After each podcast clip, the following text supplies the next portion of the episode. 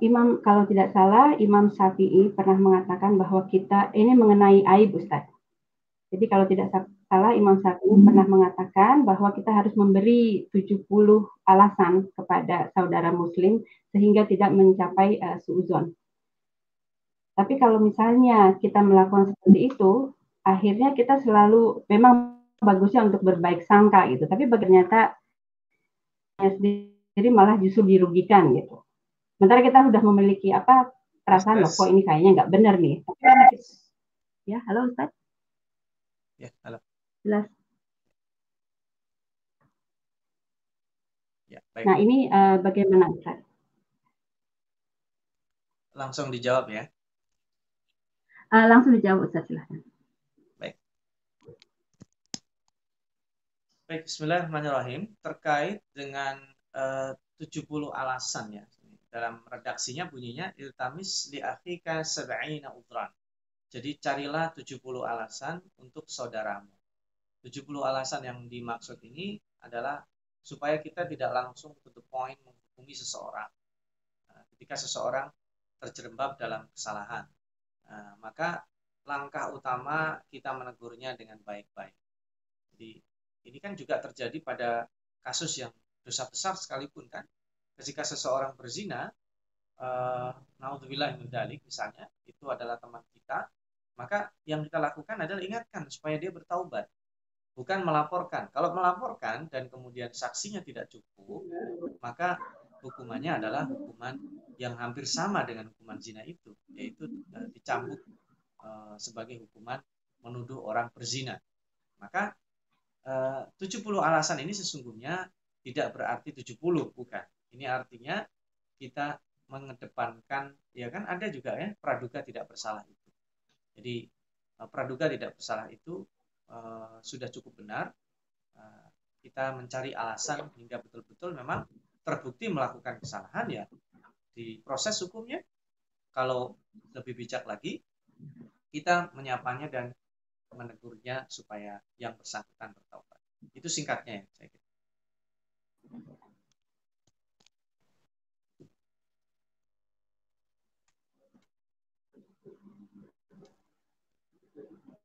Ya, silakan. Terima kasih Ustaz. Semoga uh, sudah terjawab ya pertanyaannya. Yang kedua, nah ini dari dari San Francisco. Bagaimana apabila ada seseorang yang curhat kepada kita bercerita tentang kisah masalah keluarganya, misal ada masalah dengan suaminya, sedangkan kita tidak memiliki kapasitas ilmu untuk membantunya. Apakah yang bisa kita lakukan supaya tidak terjebak pada najwa yang negatif? Misal malah jadi membicarakan keburukan suaminya dan lain-lain. Jazakallah khair. Ya. Uh, uh, mau langsung dijawab? Mau langsung dijawab atau mau ada pertanyaan berikutnya? Ada, ada dua pertanyaan berikutnya saya bacakan langsung, langsung aja. Nanti saya sekalian, silakan. Atau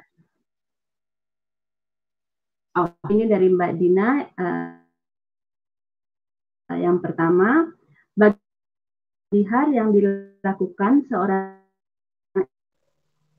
istri kepada singkat cerita terjadi pernikuh atau perjodohan yang dilakukan oleh orang istri selalu berkata kepada suaminya saat biologisnya uh, lamanya.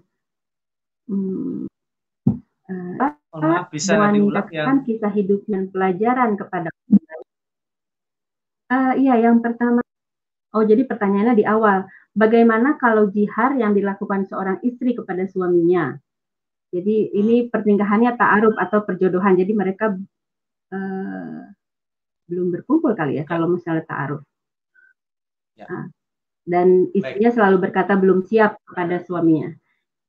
Kemudian yang kedua, bagaimanakah seorang wanita yang menceritakan kisah hidupnya untuk menjadikan pelajaran kepada orang lain tidak masuk membuka dengan tidak langsung menceritakan aibnya sendiri. Bagaimana cara terbaiknya? Oh, pertanyaan ini. Bagaimana cara terbaiknya ketika seseorang ingin menceritakan pengalaman pribadinya?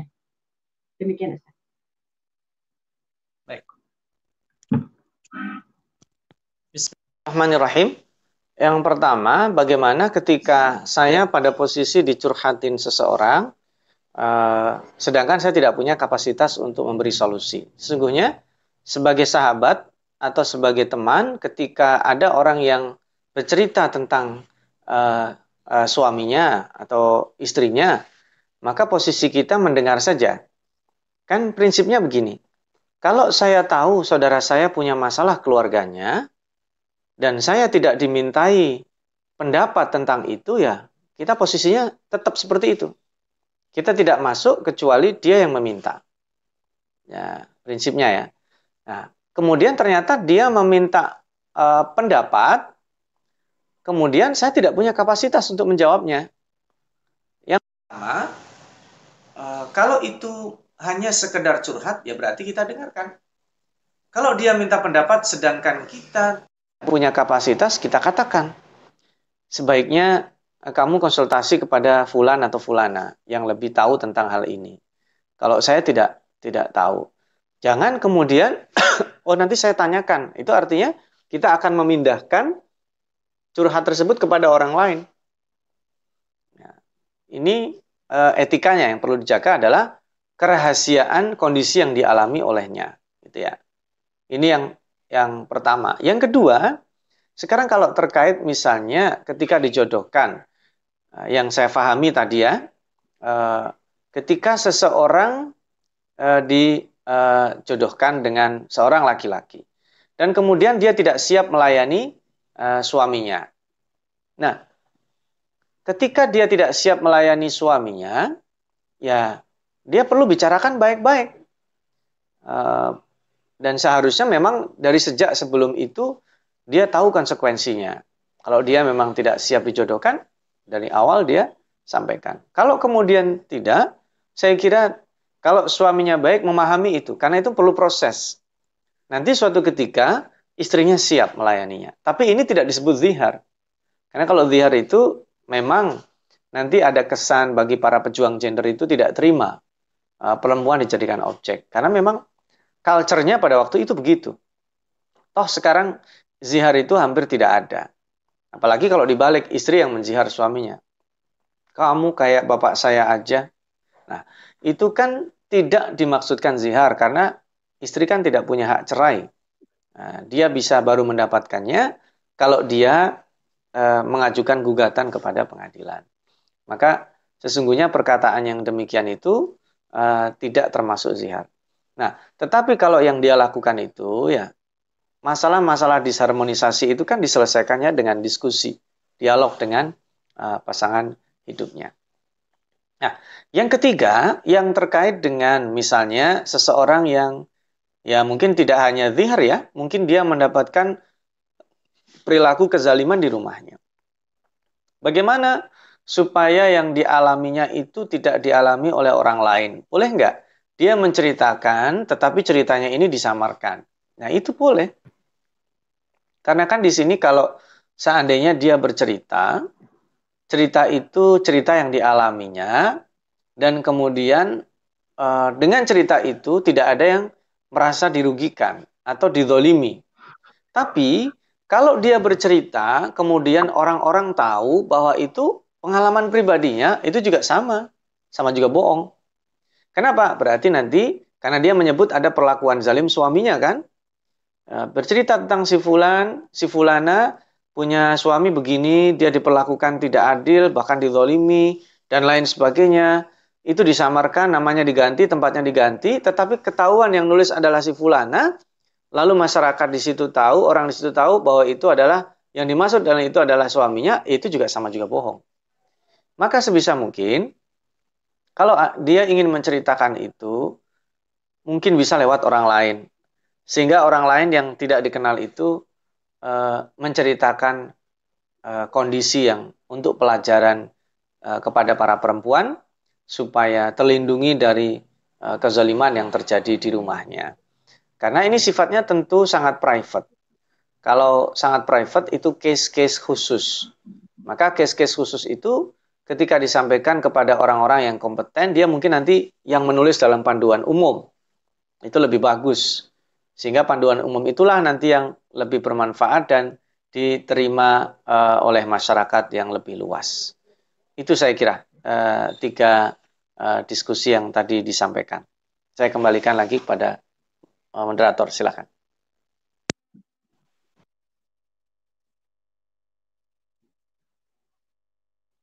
Khair. Mbak Arin, Mbak Di, pertanyaan lanjutan.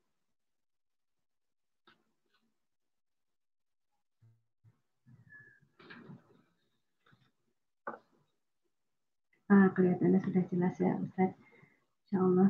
Uh,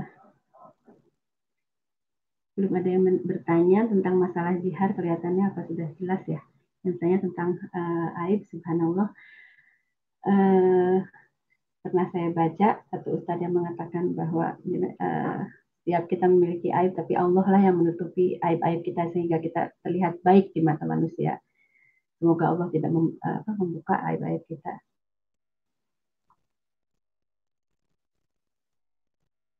Uh, kemudian uh, mengenai uh, zihar ini Ustaz bisa dilebih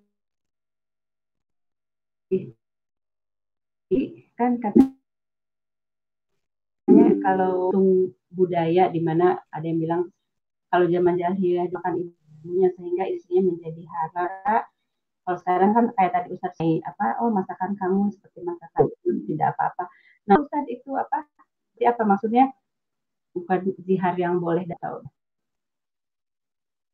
Maksudnya zihar yang sah dan zihar yang tidak sah itu bagaimana Ustaz eh, batasannya? Mohon maaf uh, agak kurang jelas di, di, dijelaskan lagi coba.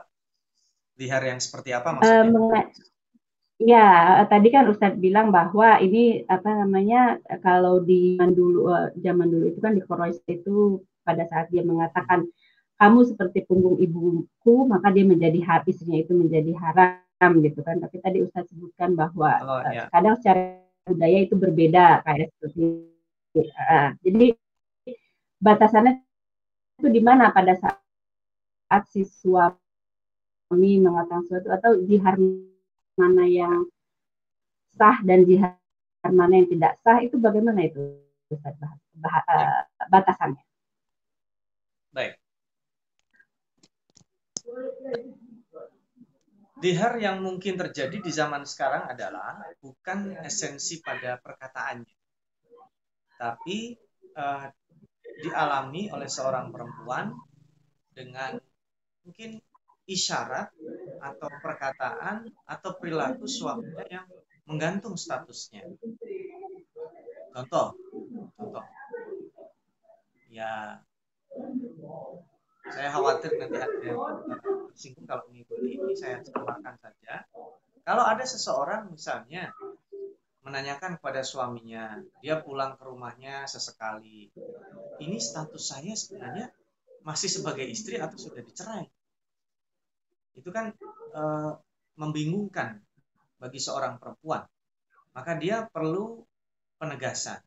Sementara suaminya mencerai juga tidak. E, tapi memberikan nafkah secara fisik mungkin secara materi diberikan. Dia masih dikirimi uang, untuk kehidupan sehari-hari, biaya untuk anaknya dan sebagainya, tetapi dia tidak tidak terlayani dengan baik haknya sebagai istri. Nah, itu kalau di dalam Al-Qur'an istilah itu disebut dengan ila dan juga zihar. Kalau zihar itu karena diambilnya dari kata-kata dhahr, punggung.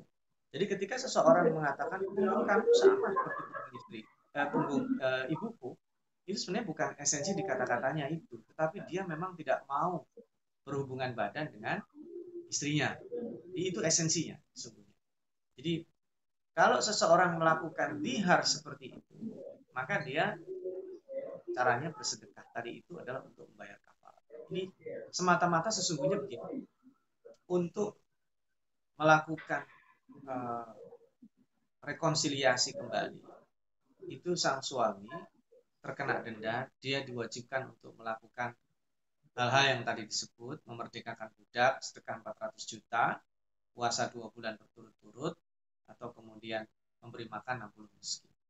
Nah, kalau zihar di zaman sekarang, dia melakukan itu. Ah, para fukuha berbeda pendapat. Kalau dia melakukan itu kamu sama aja sama adikku. Nah, perkataan dia itu kemudian konsekuensinya dia mencuekkan, maka itulah disebut dengan bihar yang dia harus membayar kafaratnya. Tetapi kalau kemudian tidak sampai ada yang mengarah menyamakan haraman dengan orang-orang yang diharamkan untuk dinikahi itu, maka itu hanya uh, sebatas hak-haknya yang dilanggar sehingga tidak tidak dimaksudkan di dalam kategori ini. Maka sebenarnya ini case yang yang sangat-sangat spesial dan dan khusus. Jadi jangan sampai kita nanti menyamakan baik perkataannya ataupun sikap pun dihar loh. Kamu dihar saya, kamu harus um, sedekah 400 juta atau um, puasa dua bulan berturut-turut misalnya. Bukan, bukan. Jadi sebenarnya untuk seseorang melakukan bihar persis seperti yang disebutkan di dalam ayat ini, itu hampir tidak ada. Nah, dan ini karena memang esensinya bukan itu. Esensinya adalah untuk memproteksi perempuan dan menghormati perempuan. Jadi kemungkinan bisa jadi Zihar itu tidak dilakukan oleh orang-orang sekarang dalam bentuk perkataan, tetapi dalam bentuk selain perkataan dilakukan dan justru itu yang dilarang. Dia memang tidak menyamakan uh, kondisi fisik istrinya dengan adiknya, kakaknya, ibunya, bibinya, tetapi uh, perkataan itu tidak ada, tapi sikapnya ada. Nah itu justru lebih menyakitkan bagi uh, seorang perempuan. Wallahu alam.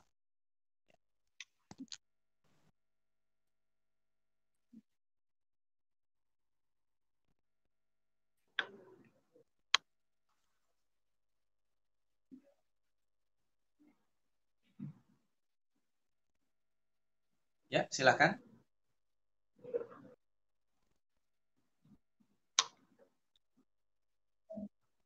Saya sudah um, pertanyaan berikutnya Mbak Arin. Bagaimana pandangan Ustadz terhadap empowerment yang dilakukan oleh kaum wanita muslimah zaman sekarang, di mana wanita menceritakan kisah pahit hidupnya, dan ini dilakukan di media sosial, misalnya lewat FB, lewat TED Talk, dan lain-lain. Hal ini kemudian menginspirasi wanita-wanita muslimah lainnya untuk menceritakan pribadinya. Mungkin dengan awareness dan woman empowerment. Apakah hal ini bertentangan dengan perintah Allah Subhanahu wa taala? Pandangannya dari Ustaz Jaza. Baik.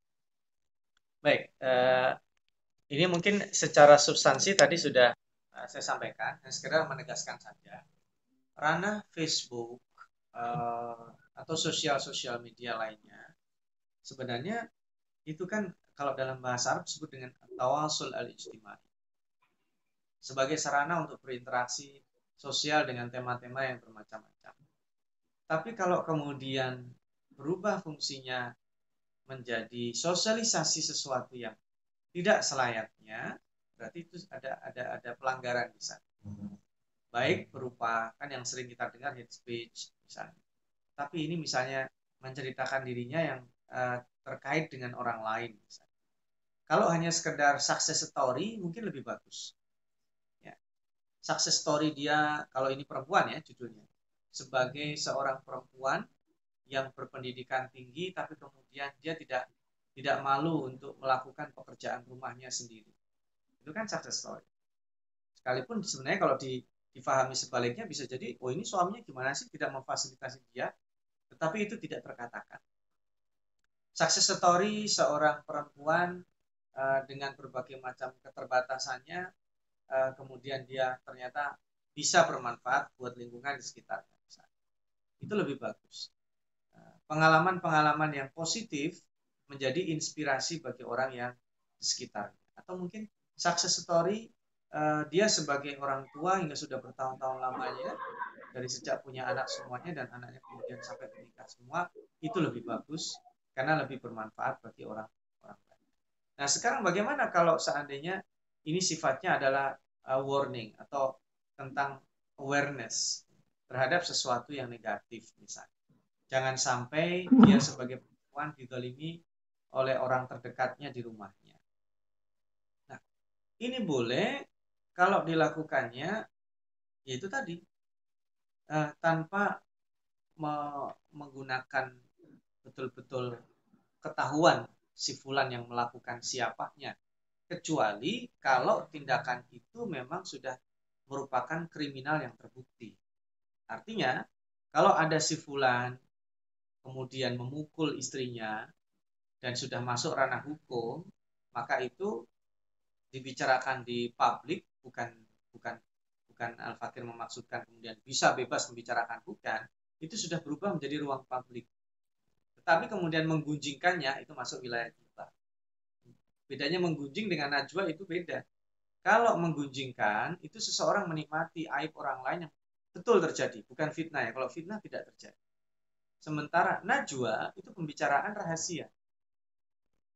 Nah, sedangkan kalau ranah Facebook itu uh, atau sosial media lainnya itu lebih kepada pergunjingan nanti. Dimuat di uh, media infotainment misalnya.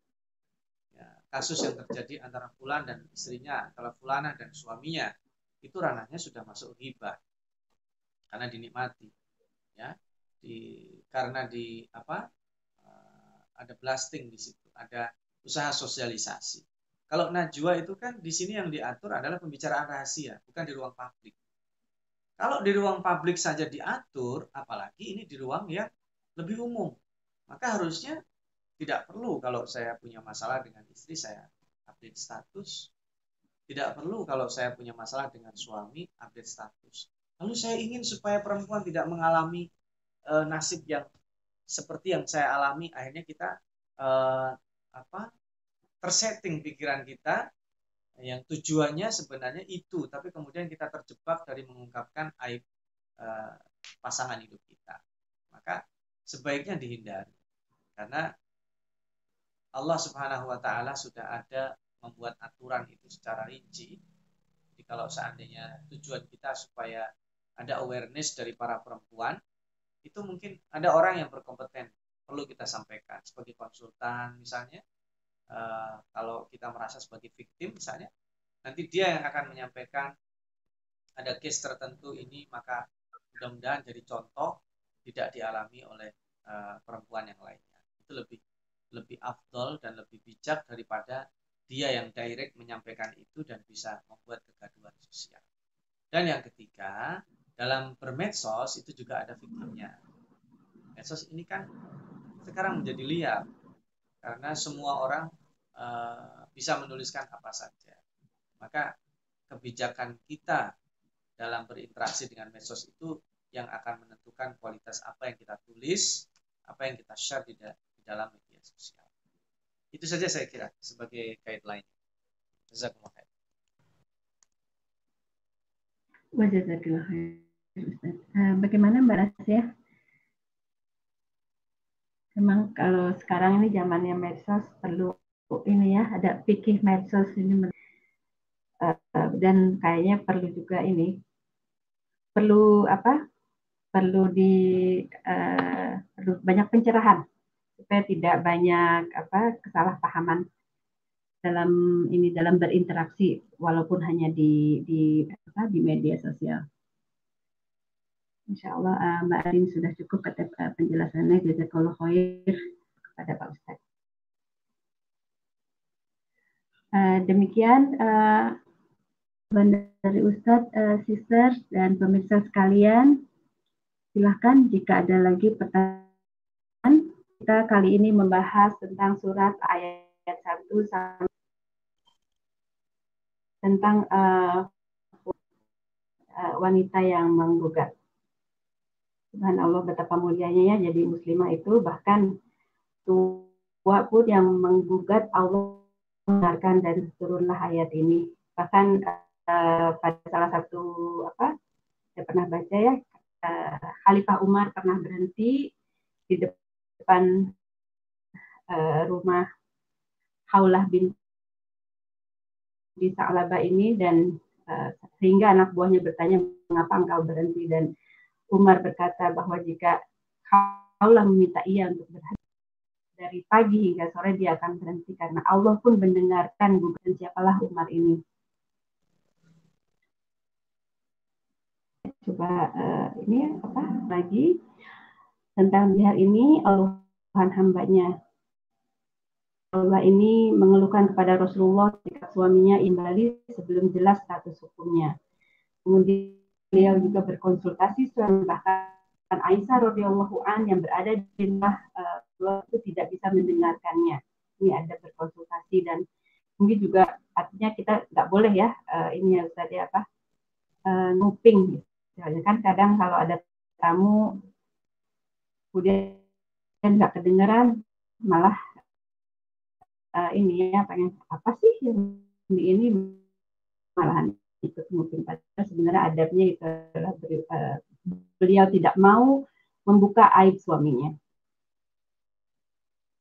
Nah sekarang mengenai ini Ustadz, uh, zihar atau untuk untuk uh, untuk wanita kasus seperti ini kalau ini beliau jadi ya kalau ada masalah beliau bisa langsung datang kepada Rasulullah. Sekarang untuk ini dan di Indonesia atau juga di Amerika kalau misalnya menghadapi masalah sementara uh, suami istri itu adalah pakaian bagi uh, masing-masing ininya. Kan kita nggak boleh nah di manakah perempuan itu boleh dia berkeluh kesah seperti ini? Sementara uh, misalnya kalau di sini akhirnya banyak yang perempuan itu me, adanya sosial media akhirnya menulis status gitu kan. Karena mungkin dia nggak ada solusi. Nah ini solusi.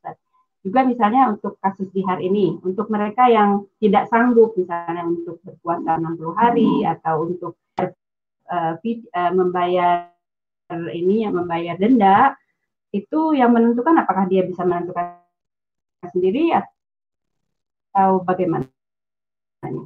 Ya. Baik, uh, prinsipnya begini, kalau ada suami istri uh, uh, halo, Ustaz, bisa dengar? Prinsipnya adalah diselesaikan secara mandiri mereka berdua. Ini prinsip utama di dalam uh, ajaran yang Allah berikan kepada kita Allah memberikan kemampuan atau memberikan privasi pada suami istri untuk menyelesaikan masalah. Jadi mereka berdua. Ternyata suami istri ini tidak bisa menyelesaikan masalah, maka perlu bantuan pihak luar. Pihak luar yang menyelesaikan masalah itu diupayakan masih terkait dengan mereka berdua, yaitu suami, keluarga suami atau keluarga uh, istri sebagai mediator. Kalau ternyata tidak bisa, maka ya bisa dengan konsultan.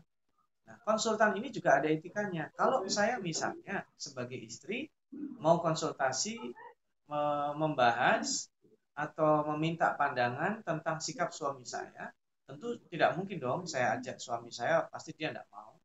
Maka diupayakan kalau konsultannya seorang perempuan bisa uh, strike saya langsung berdua sesama perempuan. Tapi misalnya konsultannya adalah seorang laki-laki, nah ini juga problem. Kalau saya sebagai pihak yang berkonsultasi perempuan, konsultannya adalah laki-laki, kemudian berbicara berdua saja. Nah itu juga perlu ada rambu-rambu yang uh, diketahui. Maka solusinya mungkin saya mengajak teman dekat saya atau siapa yang saya percaya sehingga tidak menjadi uh, di situ menjadi khalwat. Itu sebagai contoh. Nah, terkait dengan dihar tadi, sebenarnya kalau untuk memenuhi syarat seseorang dianggap dihar, itu wallahu a'lam bisawab, menurut Al-Faqir, itu uh, tidak terpenuhi untuk sekarang. Sulit untuk terpenuhi. Nah, apalagi kalau seandainya dia tidak tahu, tidak ada masalah. Artinya kalau oh berarti selama ini yang saya lakukan tihar dong. Tapi habis itu saya langsung berhubungan badan dengan istri saya, apakah itu saya berdosa? Nah, sebenarnya esensinya bukan di situ. Esensinya adalah pada yang pertama, aturan yang dibuat Allah itu seseorang menghargai perempuan. Itu disebut hudud. Kemudian yang kedua, kalau dia melakukan zihar seperti yang disebutkan ini, artinya dia menyamakan dengan uh, dengan istrinya, istrinya itu dengan ibunya, dengan kakaknya, adiknya, bibinya, atau al-muharramat orang-orang yang tidak boleh dinikahinya itu, perkataan itu berkonsekuensi dia tidak mau menggaulinya, memberikan nafkah batinnya, itu yang disebut jihad. oh ternyata itu dilakukan tapi tidak tahu, ya kalau dia tidak tahu dan ternyata sudah sekian tahun yang lalu, ya dia bayar kafarat, tidak ada masalah. Oh saya tidak tahu yang pertama nggak bisa, 400 juta tidak sedikit. Kemudian puasa dua bulan tidak sanggup, saya memberi makan 60 orang miskin, sebenarnya ini bisa, ternyata dia miskin, ya tidak ada masalah. Penting dia bertaubat, karena itu aturan. Dulu pernah ada seorang laki-laki mendatangi Rasulullah. Ya Rasulullah, celaka saya. Kenapa? Di siang hari bulan Ramadan saya mendatangi istri saya. Rasulullah SAW menyampaikan, eh, Anda tahu hukumannya. Oh ya Rasulullah berat untuk berpuasa dua bulan. Ya udah, kalau begitu kamu kasih makan 60 orang miskin. Nah, ini orang tersebut karena melakukan pelanggaran ya, hubungan suami istri di siang hari Kemudian dia bilang ya Rasulullah, saya tidak sanggup. Ya sudah, kalau kamu tidak sanggup, uh, saya akan masuk ke dalam. Rasulullah mengambil sekarung kurma, kemudian dia bilang, tolong kamu bagikan kepada 60 orang miskin. Jadi Rasul sudah menyediakan untuk untuk kafaratnya ini. Kemudian orang tersebut menjawab lagi, ya Rasulullah, apalagi saya ini orang paling miskin di kampung saya. Maka Rasulullah tersenyum, ya sudah, bermain buat kamu saja. Itu artinya ada kondisi-kondisi tertentu, hukum-hukum yang disebut oleh Allah ini tidak terlaksana. Bukan tidak dilaksanakan. Tetapi ada mura'at duruf disebutnya. Ada uh, fikih nawazil. Ada fikih kontekstual. Ketika seseorang yang harusnya dipotong tangannya, tidak dipotong tangan oh karena paceklik nah itu disebut dengan ada kontekstualisasi kondisi tertentu yang yang uh, tidak menyebabkan hukum atau syariat atau ketentuan yang Allah sudah gariskan tidak bisa hmm. dilaksanakan pada saat itu. Kurang lebih kira-kira. Tapi uh, tidak tidak bisa sangat kaku sekali. Oh ini di hari ini.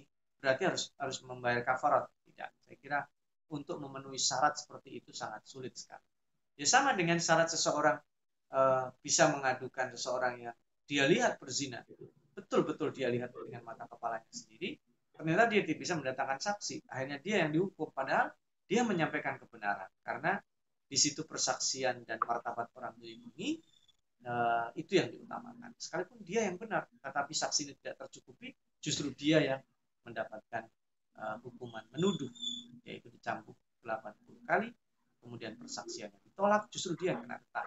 Padahal dia menyampaikan kebenaran, sementara orang yang berzina justru terlindungi. Nah ini kan uh, kita tahu hikmah di balik itu ternyata memang martabat seseorang itu sangat dilindungi oleh Allah Itu saja saya kira. Saya kembalikan lagi kepada uh, moderator. Silakan.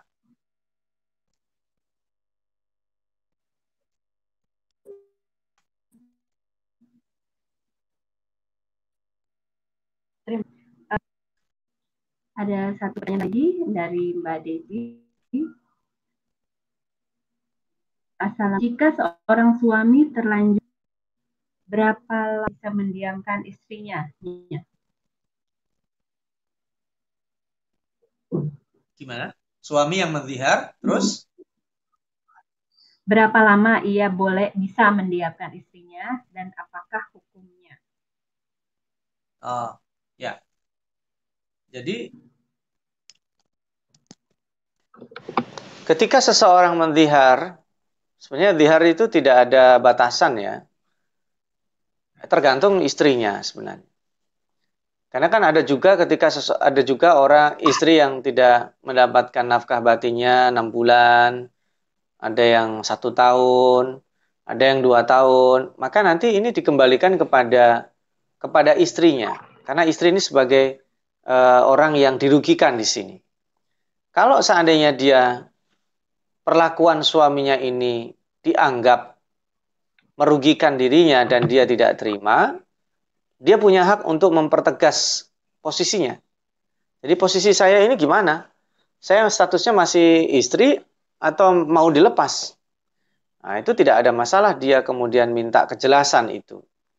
Dan kalau ternyata uh, itu tidak bisa dia pertegas dan dia mengajukan uh, permohonan atau gugatan cerai itu haknya istri dibolehkan kan itu ada istilah hulu nah, hulu itu gugatan cerai yang diajukan oleh istri Dengan cara apa? Mengembalikan maharnya. Gitu. Loh kok istri yang dirugikan dia mengembalikan mahar? Ya karena e, mengembalikan mandat suaminya kan istilahnya. E, mengembalikan ikatan yang dulu diberikan suaminya. Jadi ini tidak dianggap sebagai harga, jangan disalah dipahami. Jadi itu yang perlu dilakukan. Jadi sebenarnya tidak ada batasan jelas secara tertentu. Kalau ada itu berdasarkan orf, berdasarkan adat atau tradisi yang terjadi di di uh, waktu tersebut. Makanya Umar bin Khattab pada waktu itu pernah bertanya kepada panglimanya, wahai para uh, wahai panglimaku, berapa lama seorang perempuan itu bisa ditinggal oleh suaminya? Oh ada yang bilang tiga bulan, ada yang empat bulan, ada yang enam bulan. Akhirnya dia punya kebijakan untuk merotasi enam bulan sekali maksimal. Jadi kalau dia menugaskan panglimanya atau pasukannya untuk pergi ekspedisi atau berperang, maka enam bulan maksimal dia tarik lagi untuk di dirotasi petugas lainnya dan dia kembali kepada keluarganya. Itu untuk memperhatikan itu. Karena kan berarti selama enam bulan itu eh, kebutuhan fisik atau non fisik istrinya, keluarganya mungkin terganggu. Nah ini juga luar biasa kebijakan yang dilakukan oleh uh, Umar bin Khattab kepada para pasukannya. Dan itu juga terjadi kan kalau kita baca di dalam buku nikah kita kan ada. Ya. Tidak diberikan nafkah sekian, kemudian istrinya tidak rela, maka dia mengajukan cerai gugat, jatuhlah talak satu. Nah itu automatically ya, kalau kemudian ternyata dia mengabaikan. Wallahu alam, itu mungkin yang bisa saya pahami dari pertanyaan tadi.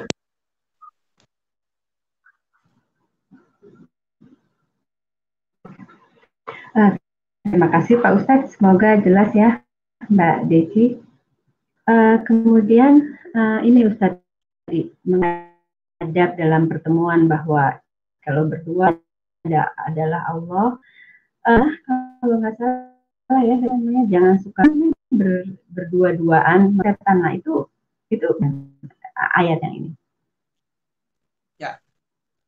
Nah ini uh, terkait dengan hadis ya. Kalau yang tadi kan ayat ayat ini temanya najwa ya. Baik dalam kebaikan ataupun keburukan, terutama keburukan. Jadi kalau kita berbicara dengan seseorang berdua agar tidak diketahui pihak ketiga, ingat ada pihak ketiga yaitu Allah. Kita berempat, ada pihak yang kelima, yang kelimanya adalah Allah. Nah, temanya itu. Sedangkan yang tadi disampaikan adalah terkait dengan khalwat. Kalau ada hadis ya, Eh, la yakhluwanna ahadukum. Jangan sampai kalian berkhalwat. Ya, berkhalwat yang dimaksud adalah laki-laki dengan perempuan. Nah, kenapa? Karena yang ketiganya setan. Nah, maksudnya bukan berarti Allah tidak ada di situ. Allah tetap ada tapi diabaikan. Itu adalah penegasan bahwa seseorang tidak boleh berkhalwat. Nah, ada ada uh, ini lain lagi redaksi lain lagi. Seseorang tidak boleh mengajarkan kepada perempuan Al-Quran. Nah, jadi berdua. Apalagi dia ngajarin yang lainnya. Jadi seorang laki-laki mengajarkan kepada seorang perempuan berduaan saja itu dilarang. Nah, kenapa? Karena itu termasuk khalwat. Nah, nah ini nanti juga uh, dilematis sebenarnya. Sesungguhnya dilematis. Karena nanti yang disebut berduaan itu kan sekarang bukan di di ruang fisik. Ya, misalnya mengajarkan Al-Qur'an sekarang sudah bisa media seperti ini, bolehkah saya sebagai laki-laki mengajarkan kepada seorang perempuan yang memang muridnya dia saja? Nah, nah itu juga termasuk khalwat. Nah, karena tidak ada pihak lain yang tahu apa yang terjadi antara saya dan perempuan tadi itu. Nah, itu yang ketiganya setan, itu masuk ruang itu. Ya Allah alam, kalau saya membah, membah, mem, apa, memahaminya, khalwat itu bukan hanya di ruangan, tetapi juga terjadi pada media seperti ini. Nah kan eh, saya juga sering berbicara uh, per telepon dengan perempuan, apakah itu khalwat? Ya tergantung ke, ke, keperluannya. Pembicaraan berdua itu dalam rangka apa? Maka tidak bisa kalau kontekstualisasi hadis yang tadi dimaksudkan itu uh, yang ketiganya setan. Karena kan yang kalau sudah nyerempet ketiganya setan, maka dihindari pembicaraan-pembicaraan yang uh, yang mengarah ke sana atau berkhalwat. Karena kalau sudah laki dan perempuan mereka berkhalwat uh, berpotensi setan masuk dalam artian mengganggu uh, pembicaraan yang yang tadinya sebenarnya mungkin mengajarkan Quran, tapi ketika berkhalwat itu uh, esensi dari mengajarkan Qurannya menjadi hilang. Nah, itu betul-betul dilarang, apalagi pembicaraannya di luar itu. Jadi ini tema yang lain, bukan berarti bertentangan dengan ayat yang kita bicarakan. Allahu a'lam.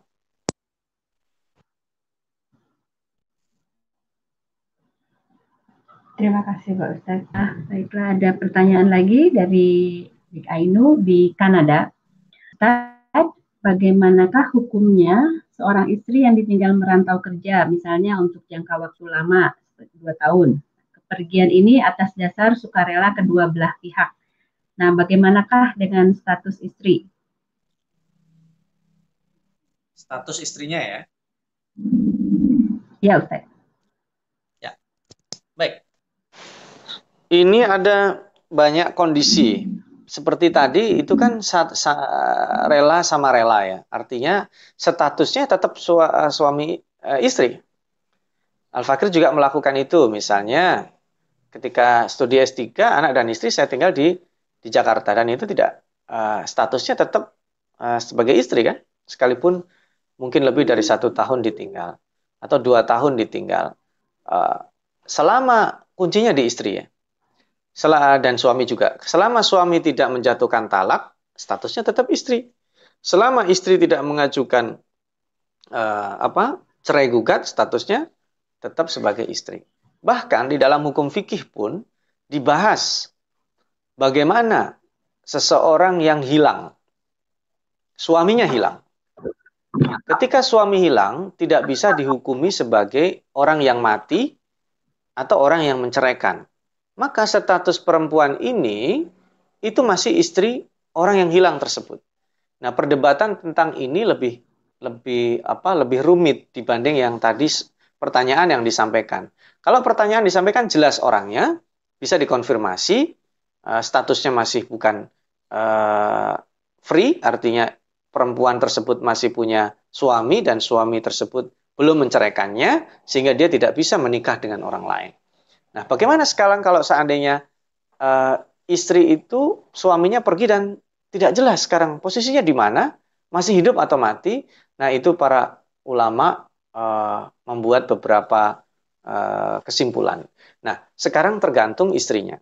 Kalau kemudian istrinya berpendapat misalnya ini hilangnya tidak ketahuan perginya dan sebagainya dia sudah menunggu dan kemudian dia tidak sabar menunggu maka dia bisa mengajukan uh, cerai gugat sehingga diceraikan.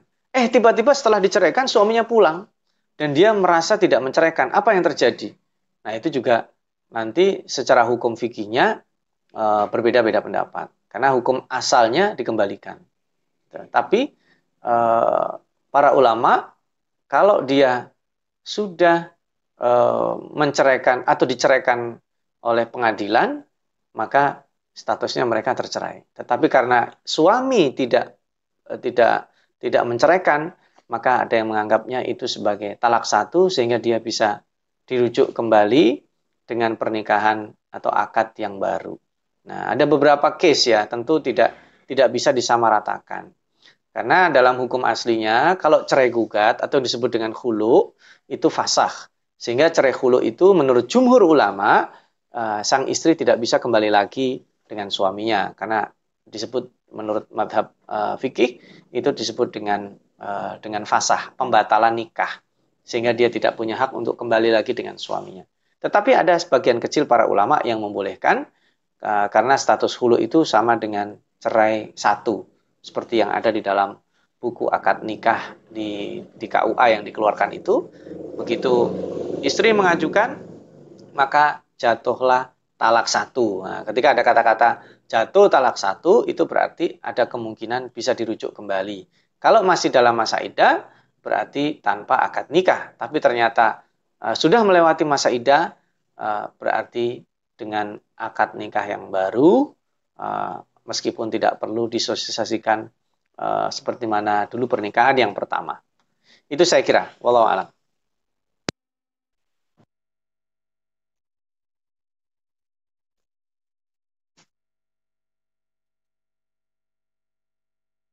Terima kasih.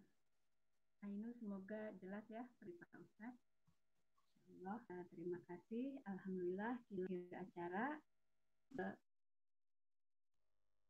surat Al-Mujadilah ini insya Allah di pertemuan kedua insya Allah minggu depan uh, sebagai penutup kalau Ustaz berkenan untuk membacakan doa sekaligus penutup di kajian sore uh, pagi hari di Indonesia atau sore malam hari di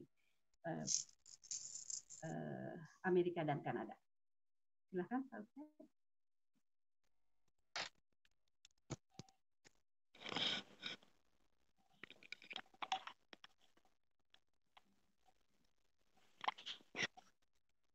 Saya tidak mendengar suara.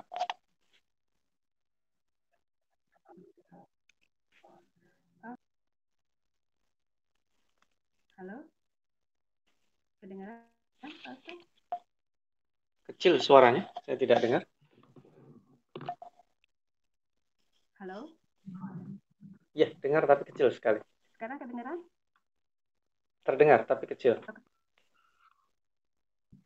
Uh, ya, kita sudah uh, di penghujung acara, Pak Ustadz, kalau uh, berkenan untuk membacakan uh, penutup, karena kita akan lanjutkan lagi kajian uh, tafsir surat Al-Mujadilah ini di minggu depan. Sekarang uh, doa dan penutup dari Pak Ustadz, silahkan. Baik. Bismillahirrahmanirrahim. Sebagai closing statement saya, mengulang bahwa Allah Subhanahu wa taala melalui surat Al-Mujadilah memberikan uh, sebuah solusi bagi uh, tatanan masyarakat sosial yang dimulai dari keluarga, keseimbangan keluarga. Dan yang diproteksi di sini adalah dua-duanya. Perempuan diproteksi dari potensi menjadi korban dan laki-laki diberikan warning uh, berupa kafarat dan denda juga diproteksi dari melakukan uh, kezaliman. Uh, dengan keseimbangan antara suami dan istri ini diharapkan struktur sosial menjadi sehat. Struktur sosial yang sehat itu uh, tidak seperti yang digambarkan Allah Subhanahu wa taala ada najwa. Kalau di tengah masyarakat ada uh, najwa dan kemudian liar itu yang nanti menjadi masalah. Maka di situ Allah Subhanahu wa taala memberikan gambaran jangan sampai orang-orang itu bernajwa dalam maksiat. Kalaupun kemudian terpaksa mereka merahasiakan satu pembicaraan dengan isyarat, maka najwa tersebut dibolehkan dalam hal-hal kebaikan dan ketakwaan. Mudah-mudahan kita uh, termasuk hamba-hambanya yang mau menaati aturan yang Allah turunkan, kemudian bisa dijaga keluarganya dari godaan-godaan yang menyebabkan terjadinya disharmonisasi, sehingga terjadi keseimbangan di tengah uh, kehidupan kita. Kita berdoa mudah-mudahan uh, kita dijaga keluarga kita, uh, anak-anak kita, uh, istri dan suami kita dijaga selalu oleh Allah Subhanahu wa taala. Uh, mari kita membaca Al-Fatihah untuk berdoa. Al-Fatihah. A'udzubillahi minasyaitonirrajim. Bismillahirrahmanirrahim. Alhamdulillahirabbil alamin, arrahmanirrahim, maliki yaumiddin. إياك نعبد وإياك نستعين اهدنا الصراط المستقيم صراط الذين أنعمت عليهم غير المغضوب عليهم ولا الضالين آمين بسم الله الرحمن الرحيم الحمد لله رب العالمين حمدا يوافي نعمه ويكافئ مزيدا اللهم صل وسلم وبارك على محمد وعلى آل محمد اللهم اجعل جمعنا هذا جمعا مرحوما وتفرقنا من بعده تفرقا معصوما Ya Allah, ya Tuhan kami, jadikanlah pertemuan kami adalah pertemuan yang membimbing pada ketakwaan Jadikanlah pertemuan kami adalah jalan kebaikan bagi diri kami, keluarga kami, dan lingkungan di sekitar kami, ya Allah. Jadikanlah kami inspirasi kebaikan, ya Allah. Jadikanlah kami orang-orang yang mampu menerima amanahmu dan menjalankannya dengan baik. Jadikanlah kami orang-orang yang sanggup melindungi di keluarga kami, istri kami, suami kami, anak kami, ya Allah. Ya Allah, ya Tuhan kami. Rabbana hablana min azwajina wa dhurriyyatina qurrata a'yun waj'alna lil muttaqina imama. Rabbana atina fid dunya hasanah wa fil akhirati hasanah wa qina walhamdulillahi rabbil alamin. Mohon maaf atas kekurangan dan kehilafan. Wassalamualaikum warahmatullahi wabarakatuh.